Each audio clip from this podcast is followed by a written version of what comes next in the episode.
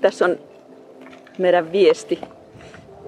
Äh, Okei, okay, eli tämä on eri tarina. Tämä on tarina viesteistä. Joo. Ja sen Mites? kertoo se a, ehkä. Ää, se, jonka varjo on Alex. Se, jonka varjo on Riikka. Ja se, jonka varjo on Laura, tietää tämän ainakin osittain. Mutta tämä voi olla vielä vähän epäselvä meille voi, itsellemmekin. Se muuttua, niin. Niin.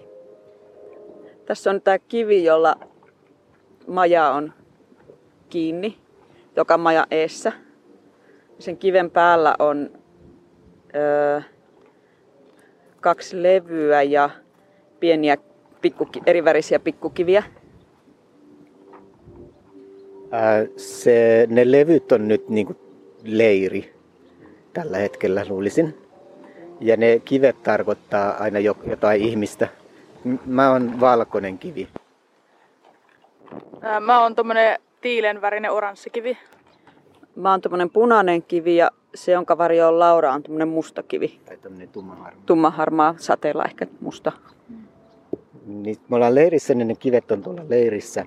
Sitten jos me lähdetään johonkin suuntaan, niin kun, kun me lähdettiin halleille, niin me no, tehtiin, nyt silloin mä piirsin sulle kyllä kuvan hallista tähän, mutta yleensä niin kun me, niin kun siihen suuntaan, mihin menee, niin laittaa sen oman merkin ja nyt miten kauas tai miten lähelle.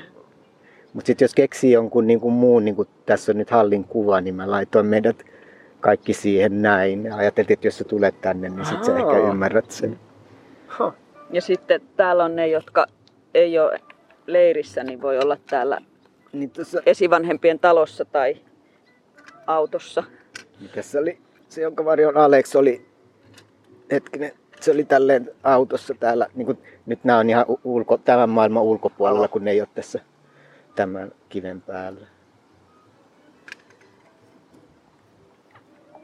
Nerokasta. Sitten myös näitä, myöhemmin voisi käyttää näitä omanvärisiä kiviä myös jossakin tuolla muissa paikoissa. Joo. Merkkinä, mutta sitä voi ajatella sitten.